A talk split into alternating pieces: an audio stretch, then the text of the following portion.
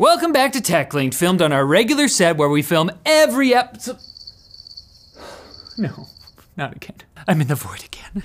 We know a lot about Google's upcoming Pixel 6 and 6 Pro thanks to Google themselves. I mean, they're running commercials for the phones already. But a new and interesting detail has just emerged about the phone's Google designed Tensor chips. XDA developer says their source has corroborated a recent Geekbench listing, which indicates that Tensor's configuration of ARM cores is pretty weird. It reportedly has two very powerful new X1 cores, while most other flagship mobile processors only have one. And instead of three modern mid-range A78 cores, there are two A76 cores from 2018 in addition to the more normal inclusion of four low power A55 cores. But the cherry on top of this weirdness sundae, now I want a sundae, is the Tensor's Exynos modem from Samsung who helped with the chip's design. Samsung has used Qualcomm modems in the US for years because of network compatibility issues. And the Geekbench performance actually makes the Tensor look kind of bad. So I'm hoping Google has done some fancy optimization to make the Pixel 6 work really well because they gotta justify that camera bar somehow. I know some people like it, and they're entitled to their wrong opinion. After Austin Evans claimed the new PS5 model ran hotter than the old model, the internet cried out, and Tech Jesus heard their prayers.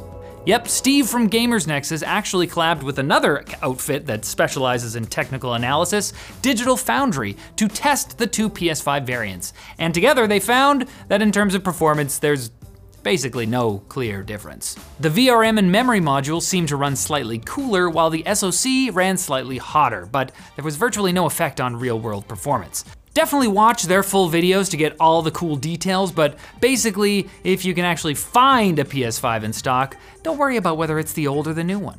Just don't let it run on a carpet. And definitely don't swaddle it in a blanket because it's cold in your basement. The PS5 isn't like us. The PS5 is not a person. And the Wikimedia Foundation has banned seven users and removed admin privileges from another 12 users from mainland China after a year-long investigation indicated they were editing Wikipedia articles to promote the aims of the Chinese government.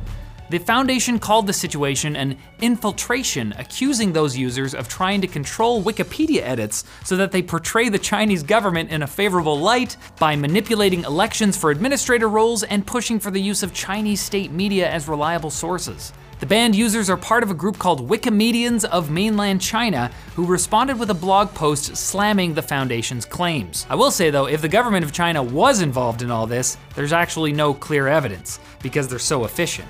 And that's why I like them so much. Please don't abduct me. Now it's time for Quick Bits, brought to you by iFixit. They told me they want to make sure you have the right bit for the job because they care about you and your bits.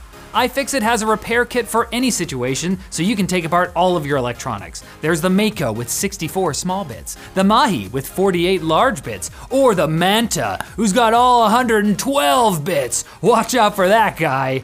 Each kit includes iFixit's famous swivel knurled screwdriver contained in a magnetic enclosed case with laser cut foam. Get yours at ifixit.com slash techlinked. Quick bits. I mean, come on. Microsoft is annoying everyone with this TPM requirement for Windows 11, and now they're only making it worse because you can't even run the latest dev channel preview build in a virtual machine without TPM 2.0 enabled. So even if you just wanna try it out and see if you want to upgrade your hardware in order to run Windows 11, you can't because it's just not safe out there. Have you seen the internet lately? Have you been on there?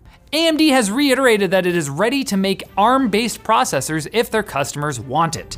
AMD and Intel have historically focused on x86 processors, but both companies have indicated a willingness to broaden their horizons, possibly because Apple proved with their M1 processors that ARM desktop chips can actually be good. Now, if only there was an ARM compatible version of Windows to run on AMD ARM chips, because saying Windows on ARM actually runs, it's kind of a stretch.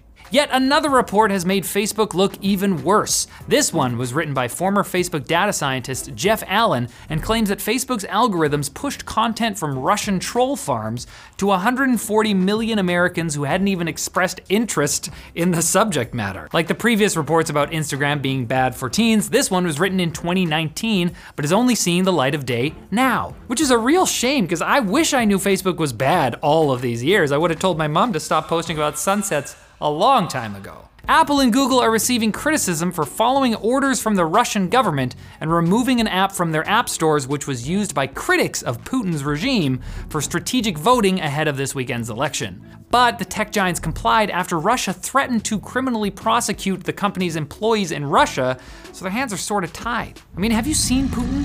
The man rode a bear. That might have been Photoshop. I don't know. He, he texted it to me, so. And Google parent company Alphabet has had some success with Project Taara, a system that can provide a 20 gigabit per second data link between two points using frickin' lasers. The system was used to connect two communities in the Republic of the Congo separated by a huge river called the Congo. So I guess we ended up using lasers to help each other rather than to shoot each other with. So again, looks like the future didn't turn out so bad, did it? But this episode will turn out bad if we don't end it now. So come back on Monday for more tech news. Probably back on the regular set, right, Linus? He's not even here.